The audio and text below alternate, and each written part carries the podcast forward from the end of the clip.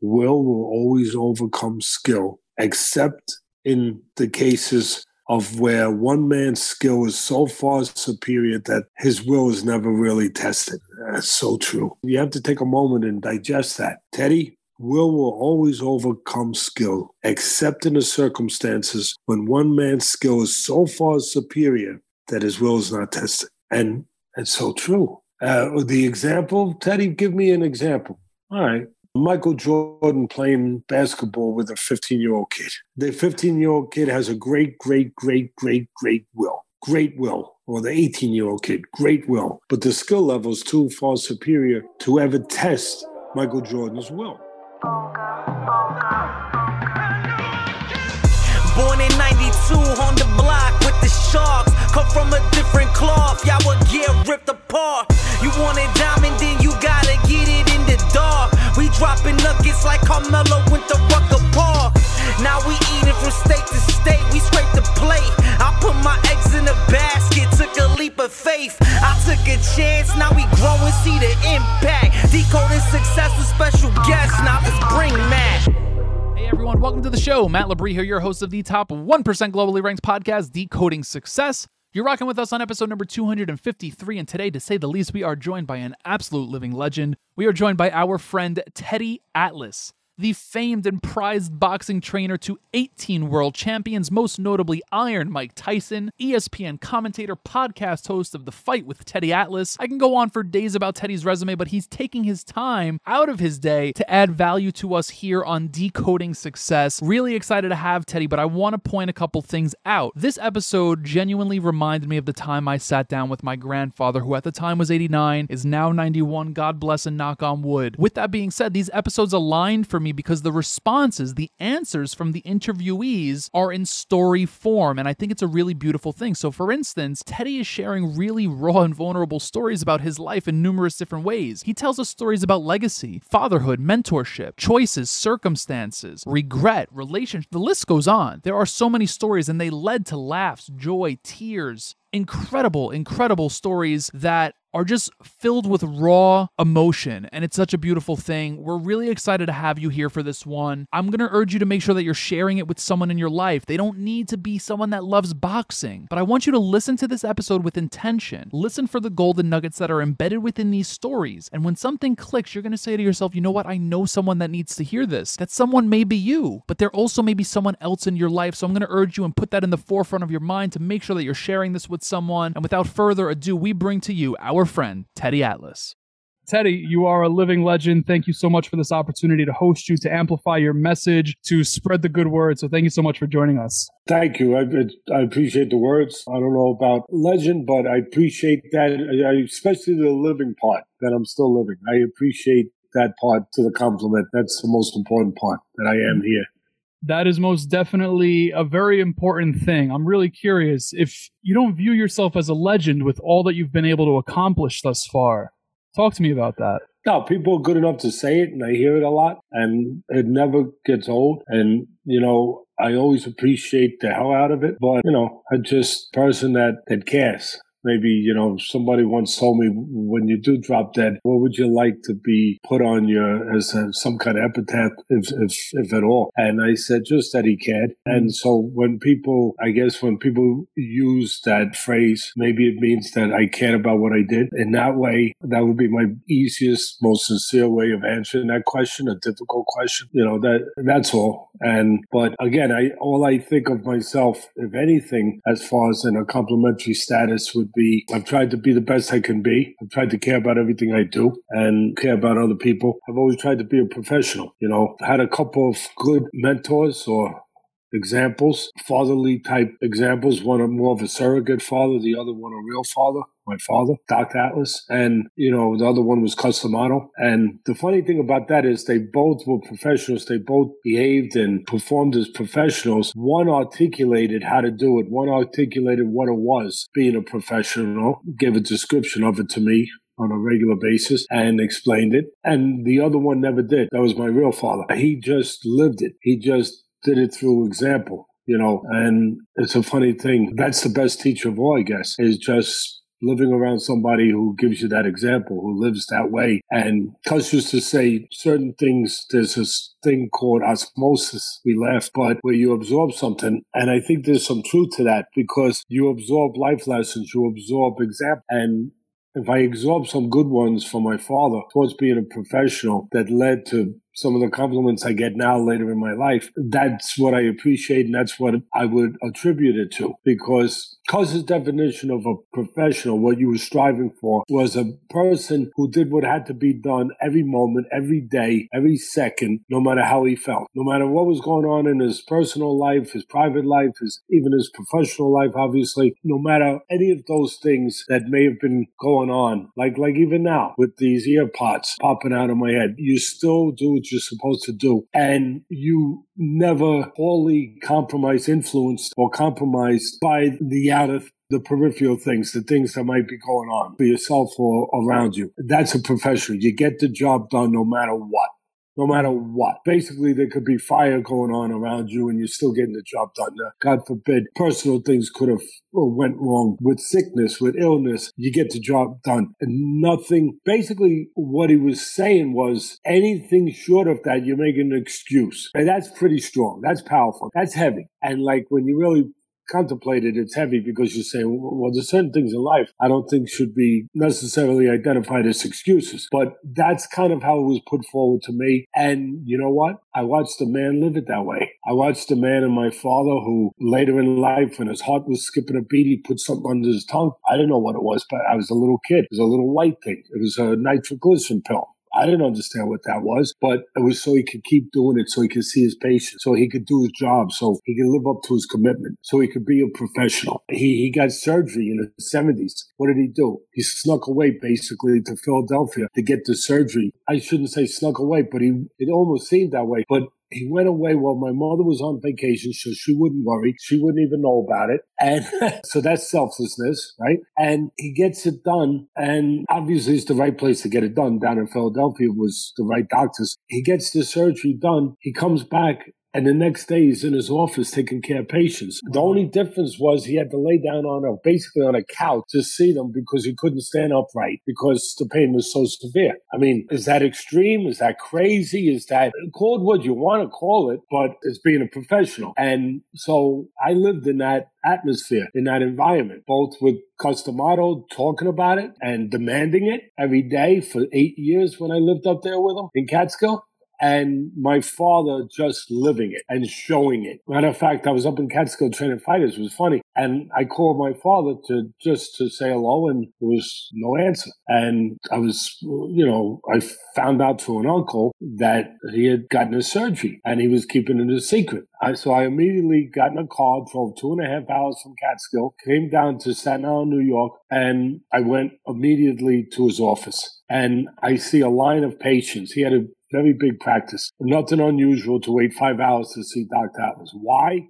Well, number one, he was a very good doctor. He got the job done. He took care of you. He was a great diagnostic doctor. He knew what was wrong. But also because he took care of the patients back in those days, especially that nobody took care of because they they couldn't pay. There was no HMOs really for the most part, you know, and a lot of them you had to go through the paperwork of whatever it was back then. There was one insurance for people that obviously were poorer and that didn't have the resources. Didn't have the, I think it was Medicare maybe, or I don't know which one it was. I always get confused, Medicaid, Medicare. But a lot of doctors just didn't want to take those patients and go through that. So my father wound up with, with all the patients and the ones that obviously, like I said, that fell through the cracks of life, that didn't have the means to really, you know, pay. And so he took care of them. So, like I said, it, it could be five hours to wait. He, he had so many patients. And I remember walking in the hallway. But the thing that was different was everyone was in a hallway. And I was like, what the heck's going on here? They're supposed to be sitting in a, in a waiting room and they're all standing in a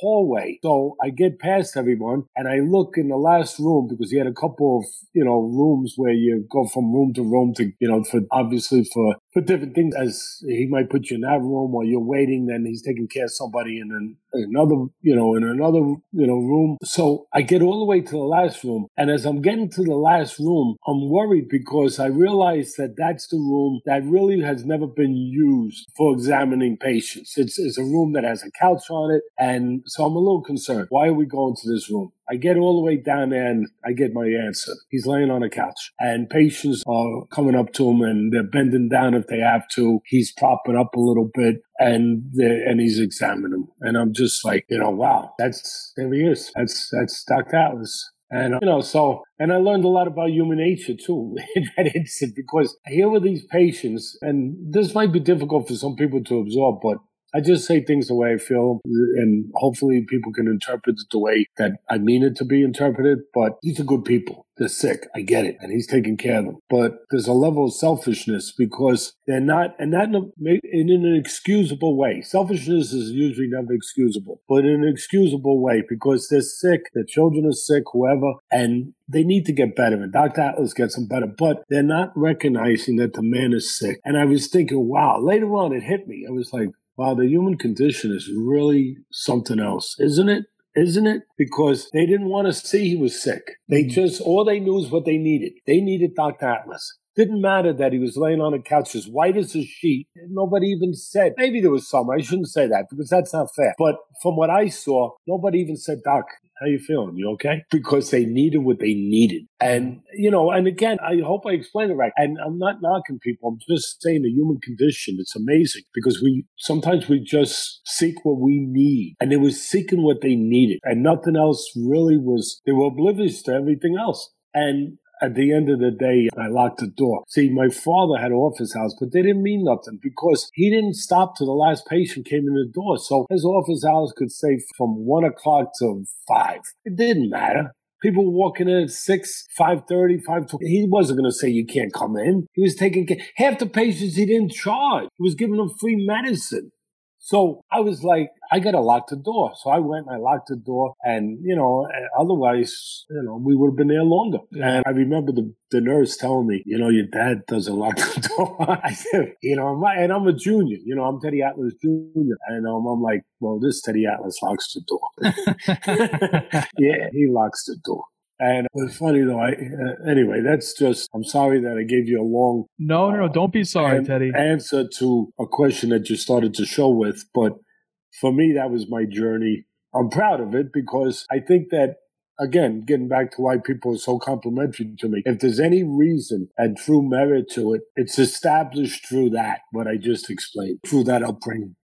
All right, ladies and gents, let me hop in here real quick. Fellas, first and foremost, we need to do better. And ladies, if you're listening to this right now, you can most definitely help us out. We're so accustomed to getting fly, the haircut, the grooming, the brushing of the teeth, but one thing we neglect, our skincare routine as men. To that point, I'm excited to introduce you to Tiege Hanley, a men's skincare company that helps guys just like me, you, your husband, fiance, brother, boyfriend, uncle, grandfather, and everyone in between maintain a healthy skincare routine by making the process uncomplicated. Now, I got down to the basics to kick things off with their level 1 system. It's simply the easiest way to get started, and I figured I was going to add something into my routine. I want it to be easy so that I stay consistent and get results long lasting. It came with my face wash, so I ditched that bar of soap, an exfoliating scrub, moisturizer for the morning and the night as well. Especially going into those winter months, it's so important to have that moisturizer. So here's the deal I've been consistent for about a month now. I'm getting compliments on how my skin has a glow, and although I never shot for that, it's pretty nice to hear, even as a guy. And on top of that, I noticed that the skin underneath my beard is flake free. Like there are no flakes underneath my beard anymore, and my skin just feels so rich. But before I got started with Tiege, I said to myself, I want to make sure that this is the way to go. So after doing my research, I stumbled upon thousands upon thousands of five star reviews online, and I said, okay, we're going for it. The best part is Tiege is a sponsor of today's episode, so they're offering all of you an incredible deal. All you have to do is go to tiege.com forward slash decoding success, and you'll get 30% off your first box plus a free gift. That's T-I-E-G-E dot com forward slash decoding success for an amazing deal for each and every one of you that are listening to this. Make it easy. Go into the show notes, click that link, and you'll be directed right there. Well, that's a beautiful thing. And I'm going to refer to you here as John Stockton and myself as the mailman because this is a perfect segue. I wanted to get deep on this episode. One thing, you know, just doing my research from knowing your work, from knowing your personal story from an outsider's perspective, at least, I know how much your father has meant to you. It was very evident. I believe you were on my buddy Patrick Bet David show, and visibly I saw you wearing your emotion, which I found to be very beautiful. You were wearing the emotion as you were speaking speaking about your father, and you know, just for the people that are listening, obviously you alluded to the fact that Dr. Atlas would treat people and you know, kind of put it on the arm, right? Like he, you know, some people he wouldn't charge, some people didn't have the coverage or the care, but even beyond that, he put a lot of people before himself, right? He he built numerous hospitals on Staten Island. I believe you know you you had mentioned things of that nature. I'm curious to learn what did you ultimately take away from your father, right? Like what what was the ultimate thing? You talk about being a professional, but there are a lot of other factors that went into the story that you just talked about. Like if there was one thing that you took away from your father, what what really was that?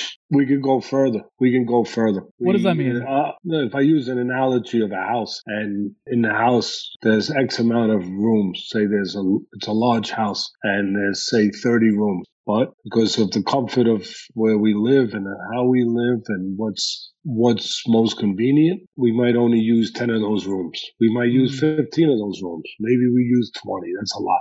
But in life, we don't use all the rooms. We don't visit all the rooms. We don't get to rooms in our capacity within our reach to get to within ourselves. We I make the announcement that we are that house. You can visit more rooms than yourself. You're only visiting X amount of rooms in your house, and there's more rooms to visit. There's always more rooms to visit. And it gets to a point where there's those rooms that are full of dust and that never get visited, you know. And my father visited those rooms. My father always found a way to go further. You know, like when he was, when he had that surgery, he still found a way to go further, to not stop, to do more, you know. And, um, he was at a young point in his career, he was, he cared about he saw the dilemma of not proper health care back in those days that certain patients got better hospitalization care, frankly, than others. So you could stop there. What could you do? There's nothing you do. You do the best you can do. No. He went further. He built a hospital. He built right. two at the end. But to make it to make it really accurate, the first one was Sunnyside Hospital in Staten Island before the Verrazano Bridge when Staten Island was smaller and uh, more rural. And but the need was still the same. And he it only had 20 beds in it. He built a hospital with 20 beds, but 20 more people now could get good hospital care that couldn't get it. And he absorbed the cost. You know, there were certain patients in there that had proper insurance, had money, whatever. And obviously that helped pay the bills. But the rest of it, he took, as you used the definition the old timers used to use, you know, he took it on the arm. He absorbed it. So he, he went further. And then when that hospital, that lasted about 22 years, somewhere in that neighborhood. And when that hospital got torn down because the city had built the Verrazano Bridge and the highway was going to be where that hospital was. They had to buy it from him. The city bought it, tore it down. He could, again, didn't have to visit no more rooms. Could have said, Hey, I did my part. I had a hospital for 22 years. It's over. No, he went and built another hospital. This time, Doctor's Hospital on Staten Island on Targee Street, which is, I think it lasted 35 years. It's a school now. And somebody was good enough to name part of the school the Atlas Academy in his name. People sometimes don't remember people. They should, but they don't. But the borough president of Staten Island, Jimmy Molinaro at the time, was a good man. He wasn't your typical politician. I'm sorry if I'm hurting somebody's feelings, but again, the truth should come out and uh, sometimes there's only one way for it to come out straightforward and but this politician for me he wasn't a politician he was a civil servant that's what I called him. I used to say, you're a civil servant. You're not a politician. You take your job serious. Whoa, you better be careful. You better be careful, man, the people you're hanging out. yeah, because you might they might want to freaking eliminate you because you're taking this stuff very serious, Jimmy. So you know, so he went named it uh, Atlas again, which obviously I'm I'm appreciative of. But again, he my father at that time he put together sixty other doctors, sixty. So it wasn't just him. Obviously, it was a big hospital or a much bigger hospital, and he got it done. He got it done. And then, and then, and just learning to go beyond that word convenience. How's mm-hmm. that? Learning how to go past that freaking word convenience because it's a freaking word. Is it truth or is it a lie? is it truth or is it an excuse? Most of the time, I've found through my journey at this point in my life that it's a freaking excuse. Right. Well, why don't why, why don't we you go know- past it though? Why why don't we go past convenience? Why don't we go past Some people comfort? do. Some people Agreed. do. Some people do because it's not convenient, because it's not comfortable, because it's scary sometimes. That's I why. agree. Because human nature's there's two sides to human nature. The first side, the shallow side, is to do what's convenient, to be comfortable. Hey, there's nothing wrong with striving to be a millionaire and get comfortable. Nothing wrong with that. Nothing wrong with that. You know, there's some people that don't even strive to get that far. There's some people that their comfort levels, and I'm not knocking them. Everyone's comfort level is, is at a different height. I get it. A different level. I get it. But it surpasses just your position in life. It goes to other things, your responsibilities, you know. Hey, yeah, I, I'll spit it right out. We got too many fatherless kids. I have a right to say it. Teddy, why do you have a right to say that? Well, because I run a charity foundation named the Dr. Atlas Foundation. It doesn't make me better or worse than anybody else. There's plenty of good people out there running foundations that are probably better than me. But I run a Dr. Atlas Foundation for 20, obviously for a reason to remember him, okay? And what do we do? We help the people that fall through the cracks. And we do social programs. If a family has a sick child, they have to go out of state. They got to fly out of state. That program's not available here. We fly them out. We pay for them. We put them up in a hotel. They need a wheelchair bang. Muscular dystrophy doesn't. Good organization. Don't get me wrong, but they don't get them a wheel. Why, Teddy? Why don't they get it? They make millions of dollars because they do not. Their monies that they make go to research. But how much? Uh, five percent, four percent, six percent. I don't know. Where's the rest go, Ted? Administrative costs. They're a big on. We're not that big. We're not that huge. So we don't have that problem. So our money don't go to administrative costs. Our money goes to get a wheelchair. Why? Because you know what? The research is more important than what I do. I know that because I want to be out of business. So I want them to get the research done eventually, hopefully. But in the meantime, while it's happening, these people are not better. They're sick. They need quality of life help. They need immediate, they need a wheelchair. That's what they need right now. And Muscular Dystrophy says, no, we don't do that. So they come to the Dr. Atlas Fund. We do it. We need a wheelchair ramp. Guess what? Not covered by insurance, not medical. Not medical, not covered. Guess what? That 35 How do you know that number so fast? Because we do a lot of wheelchair ramp. That's how I know. So we put the wheelchair ramp up. Whatever it is, uh, insurance, kid, a poor kid gets surgery. Maybe the surgery to save his life, God willing, from cancer. Maybe the surgery costs three hundred thousand. Wow, and, and the insurance pays it. But then there's a charge of fifteen hundred dollars a month for the medicine he has to take to continue to be well. That's not covered. Really? Yeah, really. We pay for it. So we we do these things and then we go into the social programs. This is where I think I have a right to say what I said to begin this conversation, where we go into these at-risk schools. They're called Title One schools in New York City. So basically what that means, if you're going to get to really to it, it means families making less than 35000 a year. Okay, Right. real poverty. Poverty brings real problems. I understand. I get it. So with that, one of the problems is no fathers. That's one of the problems. I say it again. People, some people, oh, Teddy, you got, no, I don't have to be careful. No fathers. Listen, I simplify things. I know it's not simple all the time, but sometimes it is a little more simple than we make it. Part of our big problem in this country, and guess what? Wake up, people. We have big problems in this country. Big problem. Part of the problems is part the family unit. No fathers. That's part of the no fathers. Oh, Teddy, poverty. This no fathers. Okay, whatever. Cut it any way you want to cut it. That's a big part of it. Big part. And why? Can I say something? Because I'm there. Because I know. Because I do these social programs. We call them the Dr. Atlas Incentive Programs, where we go into these Title One schools. We let the principals know. We know. Let the guidance counselors know. We let them all know, and we tell the kids, listen. I ain't asking for A's. I ain't asking for B's. I'm being a little bit more sensible than that. I'm not jumping into all that stuff right away. Well, you know what I'm asking for? I'm asking for you, the kids, to care about who you are because they stop caring about who they are. That's the freaking Alexa. That's the medicine that my father would have gave somebody to fix them. That's the medicine. Get them to care about themselves. These kids stop caring about themselves because of their environment, because everything I'm trying to talk about right here. And so I go into schools, I say, hey, here's the message. Start caring about who you are, how you live every day, how you conduct yourself, how you behave. every day, how you represent yourself every day. I know you got problems. I'm not, I, I get it. I get it. I'm not disputing that. But you have, here's the thing. You have a power that you're not using. What's that power?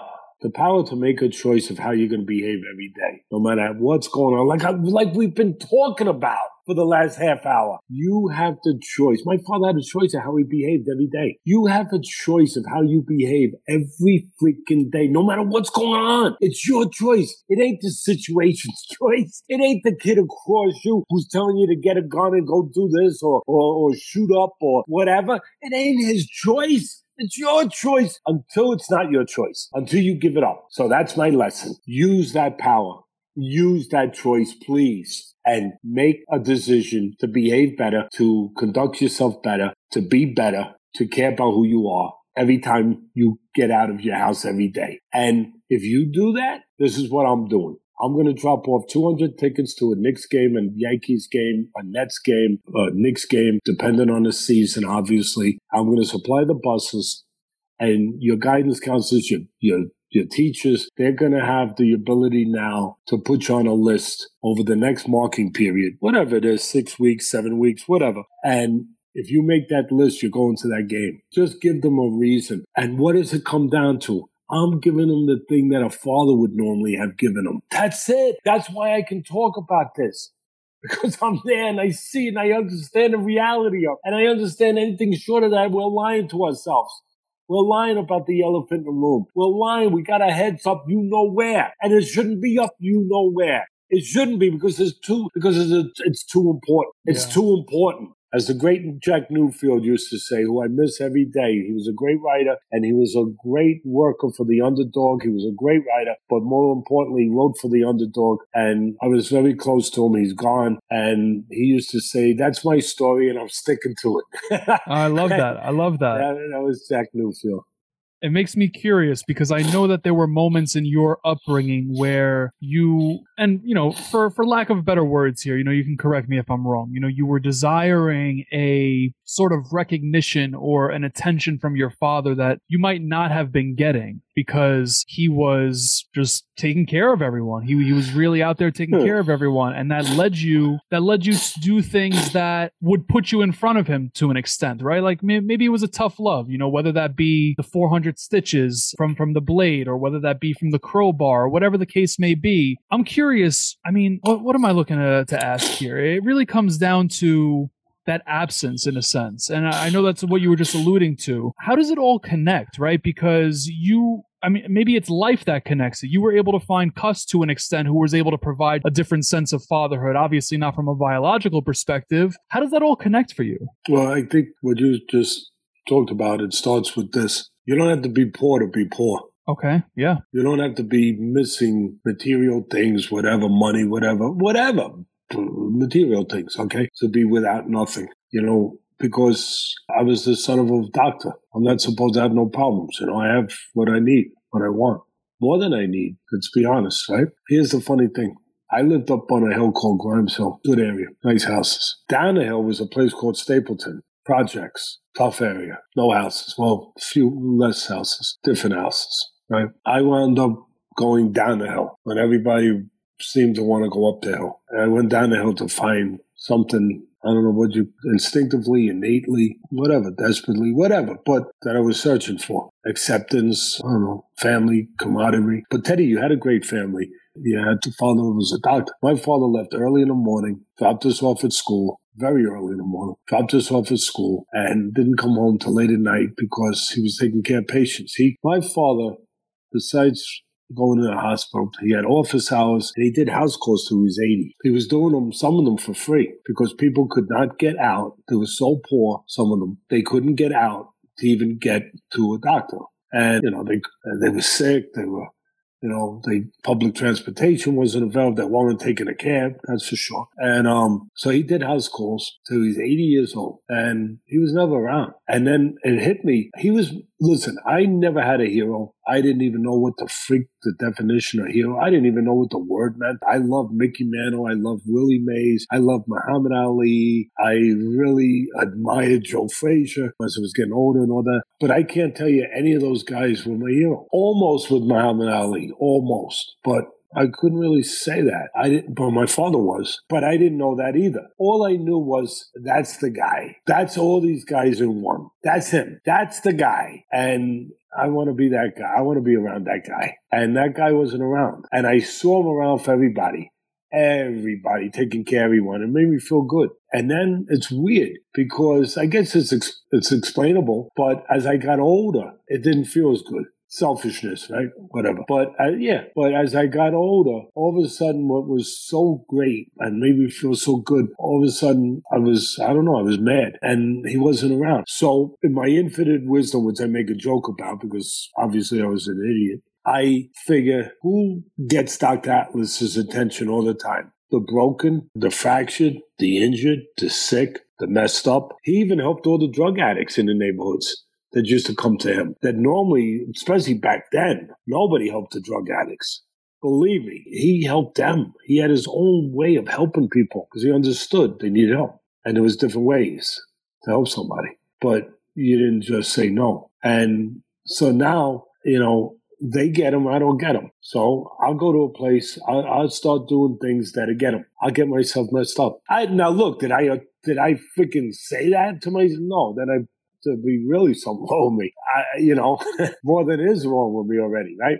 But I, that's what it led to. To I searched. I went on a search, and I, and plus I wanted, you know, camaraderie, family. I don't know, whatever. Someone to share certain things with, and I found it with these people that were hanging out on the street corner down on Broad and Gordon and Stapleton, where there'd be a hundred people hanging out on a summer night. And I got friendly, you know, with, some of them I went to school with. I got friendly, you know, at a young, you know, around 16, 17, whatever. Yeah, 17. And, um, a little earlier maybe. And I'm with them now. I felt like I'm, I'm in the right place. And I, and they were good people. They were good people, but they had a different life and there were different dangers and challenges for them there, you know, and, but I had somebody, I had something to, to kind of fill that space. And I didn't understand it the way I do now, but I was living it and it was drawing me, was pulling me and was making sense to me in, in the way that it was. And be careful you don't get what you look for or you ask for, right? That old saying. That's why I got this, right? But eventually, you know, I got to the right place. Like Coach D'Amato used to say, Teddy, don't matter how long it takes to, to get a champion to be a champion, as long as you get there. mm. As long as you get there. Archie Moore took him to his 30s to get there. One of the greatest light heavyweights of all time, 300 fights, 140 knockouts, whatever. The old mongoose. Are, you got to be pretty good if your nickname's the old mongoose. Uh, uh, one of the great, greatest of all time, but he didn't get his title shot till he was 35 whatever it was, somewhere in that area. And he fought till he was 46, 47, 48, 45, whatever. Yeah. As long as you get there. And thank God I got there thank God I got there. And that was my journey. Everyone's got a different journey. Absolutely. You know, you don't know what it is. Everyone's got a different journey. And for me, that was, that was always my journey. I didn't know it, but that was, that was going to be, you know, it's a funny thing. I mean, it's not funny, but it tells you something. My father was the real deal. My father was there was he didn't show emotion when there was no room for emotion. He was he was around death too much to show emotion. He was. I remember one day I was about nine, ten years old, and I'm upstairs and I hear the door open. Boom. I'm there at the top of the steps. He comes in. He goes, "What are you doing up?" I said, "How come you're out so late?" And I'm like, he got a kick out of it. He was like, "Go to bed." And I was like, "Where were you? Why didn't you come home earlier?" He said, "I was in the hospital." I said, What were you doing? He said, I was taking care of somebody. He must, and I still remember it. It's weird. I said, certain things I can't remember though, but I remember certain things. And I said, and the guy was obviously sick. So I said, he must be better now because he's got you. And, you know, and my father, without blinking, my father immediately says, this is my father. This explains a lot about my father. He says, no. I said, what do you mean? Because I said, he's going to get better. He goes, no, he's going to die. Now, a lot of people say you shouldn't say that to a 10 year old kid. I don't say that. Not for this 10 year old, because I lived around this man, a doctor. I know what he did for a living. And I couldn't understand it. I couldn't comprehend it. I said, he can't die. He's got you. He goes, oh no, he's he's going to die. And I said, what a ten year old would say. I said, then why did you stay there? Why are you there putting all this time in then? Selfishness, whatever, but also sensible. Right. Why are you there if the guy's going to die? And this stayed with me forever. His one line answer. He looked right at me and said, because you don't give up on life. It's a beautiful And um, thing. yeah, and so when I, it was funny when I finally fell to the bottom, and I was on the streets doing all kinds of whatever, and some of it led to this. I felt like I'm in the hospital, and they rushed me. The police, you know, every all that stuff. They rushed me to the hospital. They they thought I might die. I mean, I was it missed my jugular vein by like you know whatever, less than over a quarter of an inch. If it hit that, then we wouldn't be having this conversation. Right, now right, right. obviously. And but I was bleeding out pretty bad, and so I remember hearing one cop saying he might not make it, something, whatever. And I remember I was like semi-conscious. I wasn't in a panic. I was in a very cold place, and I was like, eh, "Get call Doc Atlas in the ambulance with the police sitting on either side of me and a EMS person, whatever." And I'm telling them, I'm giving them instructions. Call Dr. Atlas, he'll take care of it. And they're like, son, oh no, I actually said, take me to doctor's hospital. And they're like, we're not near doctor's hospital. We're taking you to the closest hospital. We have no time to waste. I'm like, all right, then call Dr. Atlas and he'll meet us there. They were good though. They, they didn't, you know, they were trying to keep me calm. I look back at it, you know, they were human and they were the right people to have that job, I guess. Not everybody is. So I get to the hospital and they're rushing me in, banging around, going up the steps, rushing me in. And there's a whole bunch of doctors. And it was like, you know, I'm just seeing people and I'm saying, I'm insulting one of them. I don't know it. I didn't mean to. But I'm like, get Dr. Atlas. He's the best. And they had brought a surgeon in. They had made a call when they got the call to bring in a plastic surgeon, an Oriental doctor. I think I still remember his name. I'm not sure. It was like something like Dr. Chin or Dr. Lin. But anyway, I found out afterwards. But so, and he's there, you know. I guess he was one of them. And I'm saying, listen, I don't want to make you feel bad. like I'm saying these crazy things, but he's better. And I remember, I don't know if it was the doctor who did the surgery, but one of them said, we know your father. He's the best. He's great, but we can't get him. And we promise we're going to do a good job. And then the lights went out. That was it. And then what I was waiting for, right? Why I went through this, I guess. I'm in the room, you know, hours later, right? Dark. And there's a curtain all the way around me, right? I come to, there's all stuff in my arms. And, you know, I'm groggy, obviously. Actually, I'm laying there. I'm laying there. I guess I'm just starting. I don't know if I came to yet. But all of a sudden, I must have been semi conscious, I guess, because all of a sudden a hand moves inside the curtain and I, I'm like aware of it. And the weird thing was, I was waiting for it. The hand moves the curtain, comes in, and then the body comes in. And like I'm just sitting there and I'm happy. And all of a sudden I feel this big hand. I never realized how big my father's hands were. When he was dying, he was in the hospital, doctor's hospital, the hospital that he built, and I was with him every day till he died. When he was dying, Jack Newfield, the great Jack Newfield, came to do a story on him. And it was, he put in one of the front pages of the New York Post that a legend has passed. A medical saint, he called him. I wanted him to be there. I wanted my father to get recognition. He never looked for recognition. He, he stayed away from it. He got mad if you even talked about anything along those lines. He got mad. Like, don't talk that way. We didn't do anything special here. So, because he was doing his job, I guess. So now, I remember when he was dying and Jack Newfield came to see him in the hospital. He was in, at that point, he was, um, was just about gone. You know, he's in a coma. And he's laying there. Jack comes in the room, and the first thing Jack says, the great Jack Newfield says, he's got to fight his hands. And I never realized it. I looked at his hands. He had big hands. And I said, Whoa, yeah, he does. He has fight his hands. And that day, now going back, you know, all those years, I realized, I was thinking when he put his all of a sudden he's put his hand on me and he just traced the scar. The well it, it, was covered of course with was all sutures and it was covered with whatever you know but he traced it with his hand and i could feel his hand. It felt good. It felt safe. Just it felt right you know it felt right. And i feel his hand and then as soon as he's finished because it don't take long for dr atlas to tabulate and immediately he said looks at me he said, they did a good job. He says, you're going to have a scar the rest of your life. And he walked out. Wow. Now, a lot of people hear that story, they say, what a cold bastard.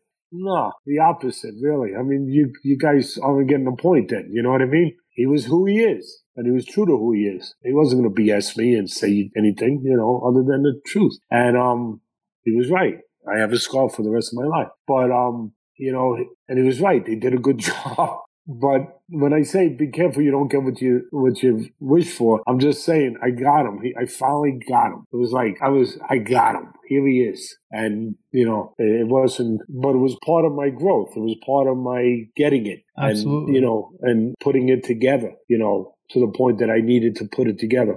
100%. Teddy, I, I only have you for four more minutes. I wish I had you the rest of the day because I, I could ask you a million and one more question. I'll wrap it up with this question here. You've given us a ton of advice, right? Whether you learned that from Cus, whether you learned that from Dr. Atlas, whether you learned it from your own life. I'm curious to learn if you achieved everything you want in this lifetime, you lived to whatever year you want to live, but you could only be remembered for one piece of advice, what would that be? You ask good questions, but you know, you ask tough one because there's a lot of pieces out there, my friend. There's a lot of people out there in my life.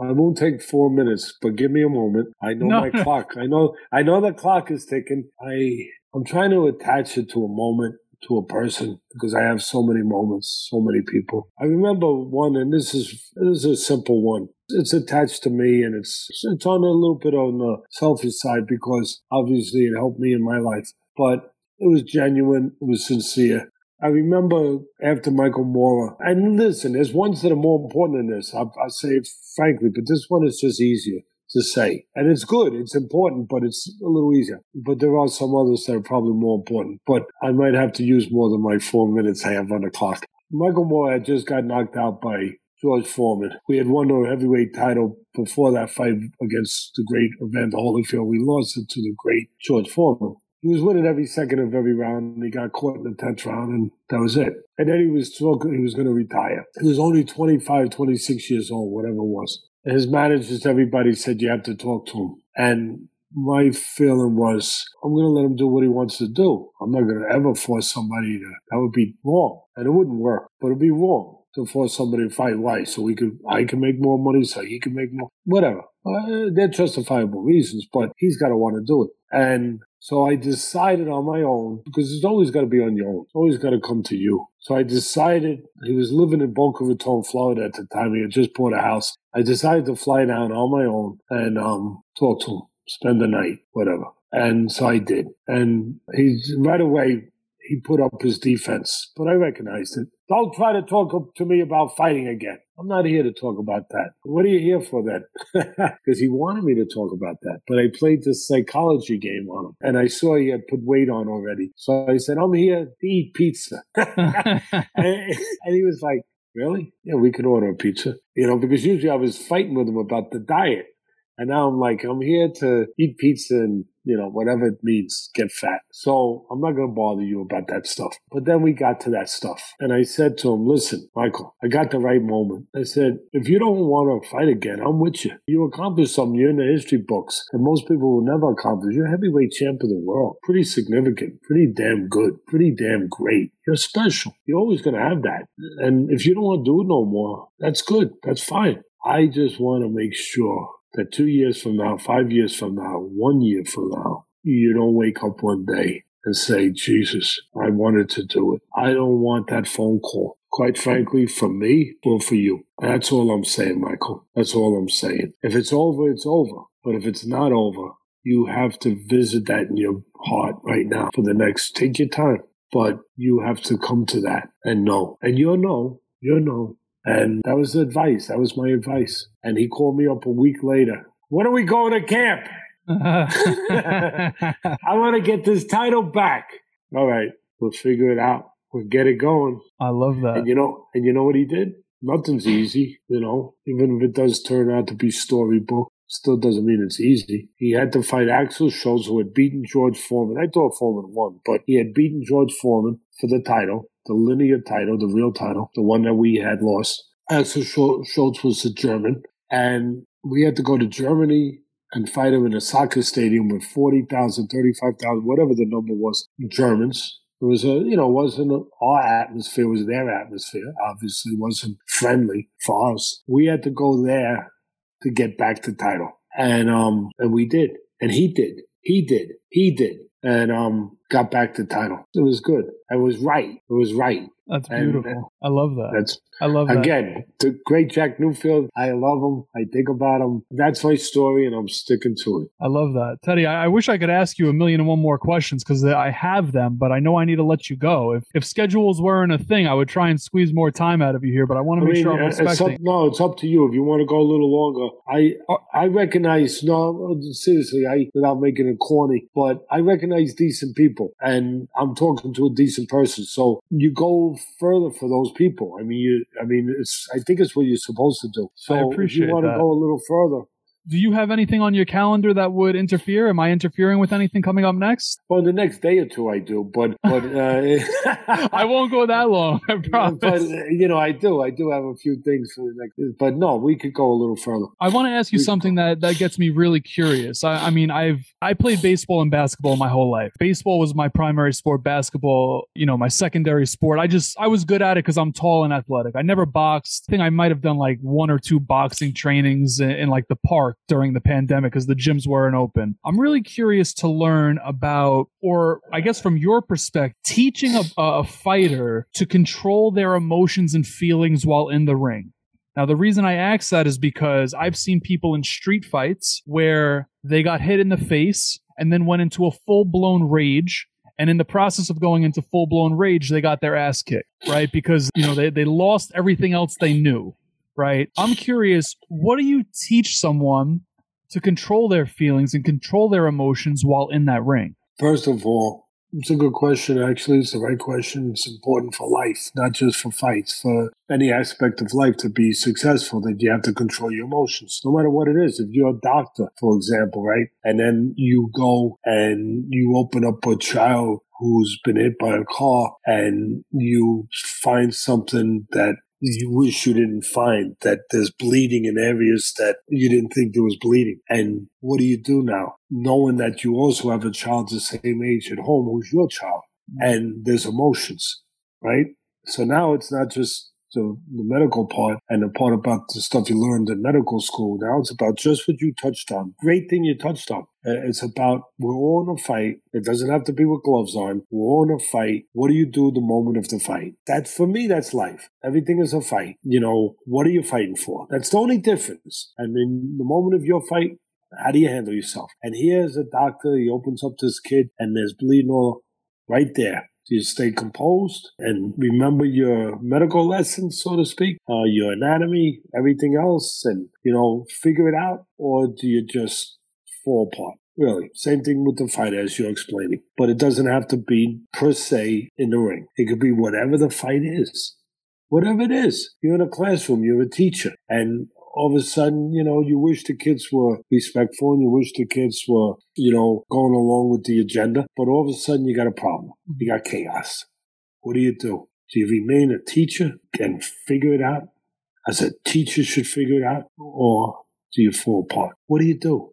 What it's it's not easy, and that's that's the most important secret to success in the world is how do you compose your emotions when that moment comes? Here's the answer for me, because that's the most important thing that I am charged with, so to speak. That is my responsibility to improve, to make a fighter a top fighter. To get that part done. Yeah, to teach the X's and O's and, you know, the proper fundamentals, all that. Of course, of course. But that's really what it comes. That's the essence of it. That's the heart of it. And the first part of it is where have they been?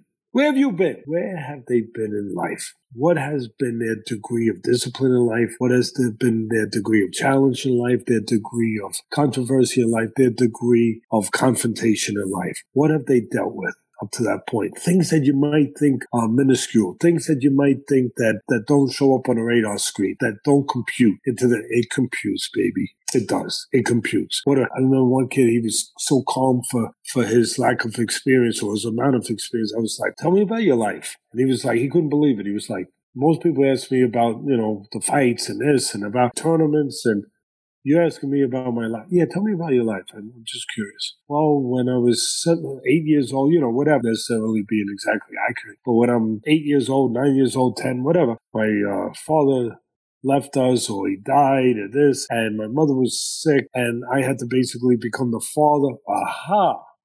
I had to take care of my sister, my little brother, my other little brother, my. Oh, I got it. I got the answer.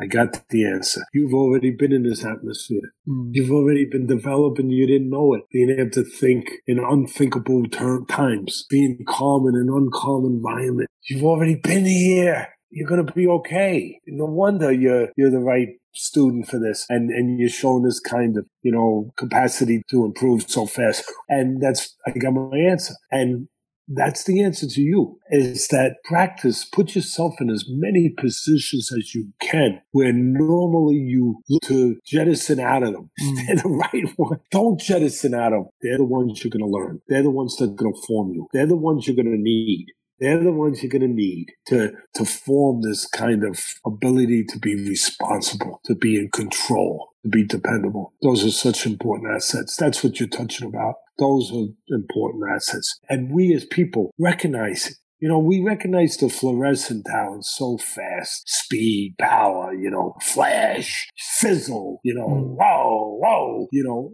I, they're important, but the most important ones are the quiet ones. Dependability, consistency, loyalty. Be loyal. Teddy, how's that going to help me be a better fighter? Takes strength to be loyal, brother. Takes strength to be loyal.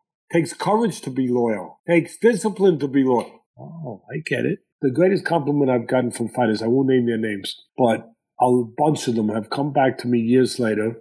Not all, you know, whatever. Not all the greatest terms in the world that we left with whatever, but every one of them, this is the thing that I felt good about Every one of them, I thinking right now, I remember saying one thing to me when they saw me years later, whatever. You made me a better man. You made me a better person. I don't know if I really did, but to, I was trying to because I know I'm helping my own cause. Right. Because I know by doing that, I'm making a better fighter, a stronger fighter, a more reliable fighter. One thing I've heard you talk about, Teddy, that I absolutely love is I believe you framed it as willpower trumping skills. So my question to you is, how do you develop will? Is it developable? First, first of all, I'm going to give you an exact quote from Cus D'Amato. I've come up with a lot of my own quotes over the years, my own thoughts from where, you know, I learned them and I tabulated my own thoughts together and put it together and reorganized things. But I always give credit to the people, if, if there's credit to be given, that came up with an original. And the original which I'll give credit to right now, Cus D'Amato, my mentor, was Teddy Atlas. He used to tell me at least a couple times a week, Teddy, do not forget, will will always overcome skill, except in the cases of where one man's skill is so far superior that his will is never really tested. That's so true. You have to take a moment and digest that. Teddy, Will will always overcome skill, except in the circumstances when one man's skill is so far superior that his will is not tested. And it's so true. Uh, the example, Teddy, give me an example. All right. Michael Jordan playing basketball with a 15 year old kid. The 15 year old kid has a great, great, great, great, great will. Great will. Or the 18 year old kid, great will. But the skill level is too far superior to ever test Michael Jordan's will. So it doesn't apply. But then he said, when you get into comparable circumstances, which is everyday life, you get to a certain level. You get to a certain level in the NBA, you get to a certain level in the NFL, in MLB, in boxing, doctors, lawyers, whatever. You get to a certain level, the skill levels are fairly comparable. You get to that level. Now it's a matter of whose will is stronger. In whatever form you want to put it in a form in a courtroom that their their will, their their ability to keep themselves together, to not panic. That's will. That's all forms of will. Doesn't have to be again. It doesn't have to be when you're bleeding and you've been buzzed or you've been dropped and you're getting up and you got. It, it, it's in all different forms and situations. So you know when those talents are fairly comparable, now it does come down. It does come down to whose will is superior.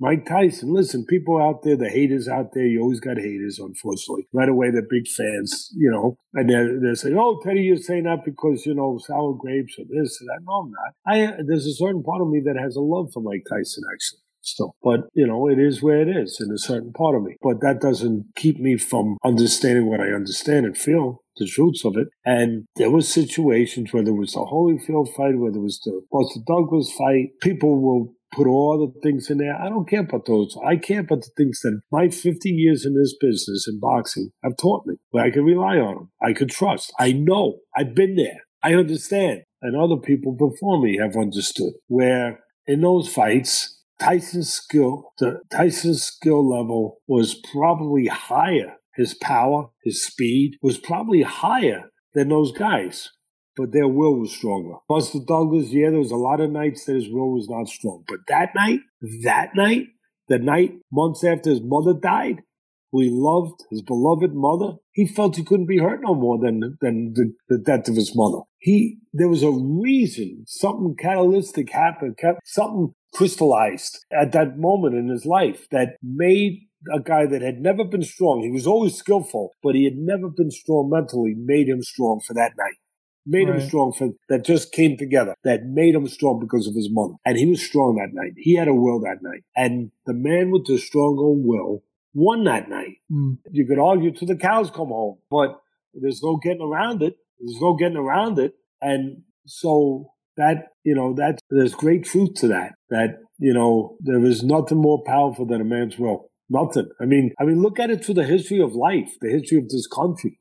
Really how how we how we got our independence way back then in this country. We we weren't the best army. We weren't the best equipped. We didn't have the most weapons, but there's no doubt we had the stronger will. There's no doubt. Will will overcome skill unless one man's skill is so far superior. Teddy, I'm curious. Yeah, it, it leads me to ask this. I mean, is going through life I mean, is the relationship with Mike never reconcilable? No, Mike, listen, Mike, to his credit, whatever, whatever the reason was, years ago, I can't remember exactly when, but was up in Verona, New York at the T- Turning Stone Casino. I was you know, I was doing the Friday night fights, obviously the commentator for all those years for ESPN. I'm at ringside commentating, doing the color work at the fights. And Mike Tyson, maybe a year earlier, had become a promoter. It didn't last uh, for too long, but it was Iron Mike Promotion. Somebody put the money up, used his name. So that show, that particular show that night was his show,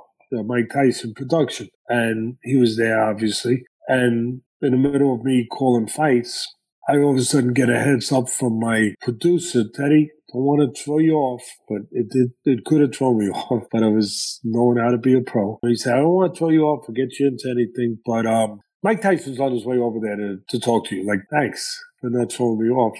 Yeah, I mean, why didn't you just tell me there's like a hand grenade next to me? that wouldn't throw me off either.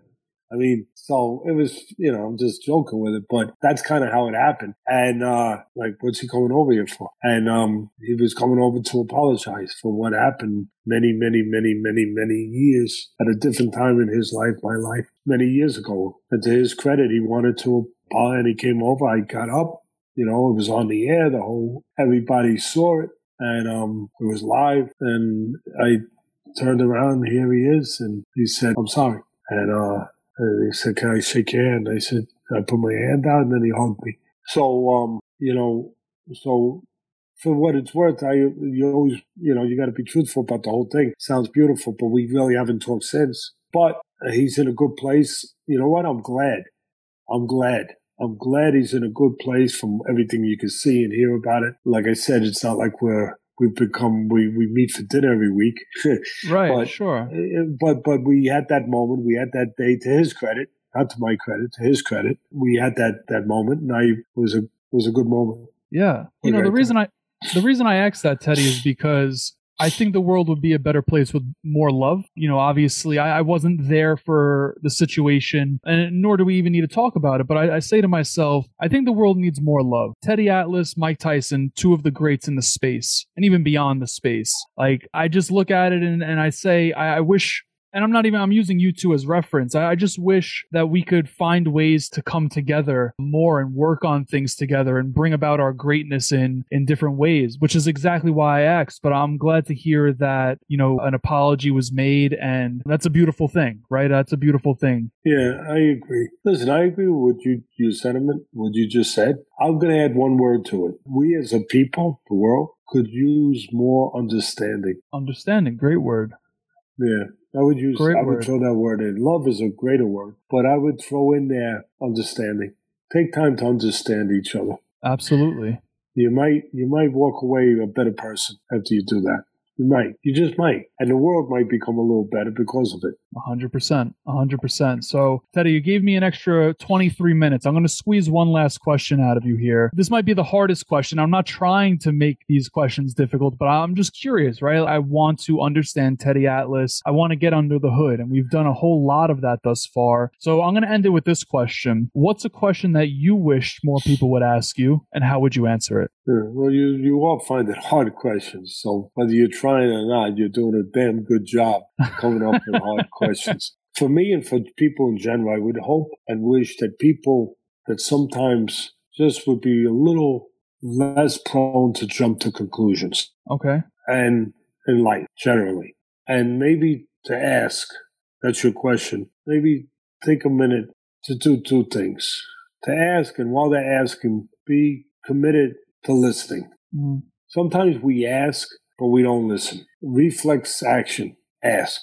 But do we really listen? Especially if we don't get the answer we want. So I guess my question, my to people, what I would ask is to ask is just maybe ask me why instead of just all the stuff that, that you know this this and we go you know the, all the tumultuous stuff that can be there the collateral stuff that can be there that we've heard we've we've been bugged up cuz used to use that these guys are bugged up in their head that's a good word old word you never hear that bugged up you know they're they're jammed up with all this stuff I would just ask, yeah, I get jammed up too. I, I would just ask, yeah, I get jammed up. I get bugged up. I would just ask, and I'd be willing to give that I would just ask somebody to ask me why and really be prepared to hear it and have the care to hear it, to ask it and genuinely care of to hear it. That's it. I love that. I love that. In fact, we actually just had Chris Voss on the show yesterday. Chris is a, or he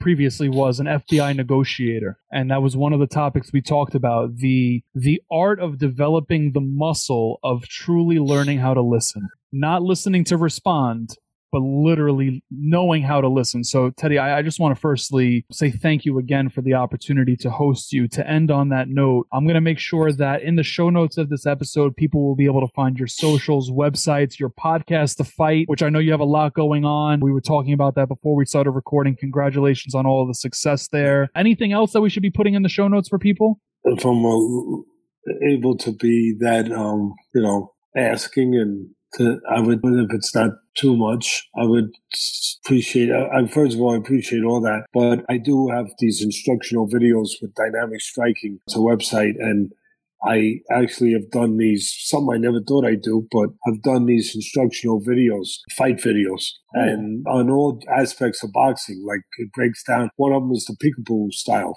Mike Tyson, Floyd Patterson style. You know, one of them is inside fighting. One of them is body punching. One of, you know, the art of body punching, the art of feints, the different ways to throw a jab, you know. So there's 15 of them. And awesome. So it's dynamicstriking.com. So if people look at that site and maybe they like that, I just did three more that haven't been out yet. It takes about a month to produce them, but I think they're interesting. I did all the instructional ones that I felt were responsible to do should be covered. So I didn't want to do any more because I didn't think that it made sense. So I, um, we, they wanted to keep going because there's been a good response. So we did three mental ones where I just talked to the audience, which I think are going to be good, where one of them is about kind of what we've been talking about, how to become mentally tougher.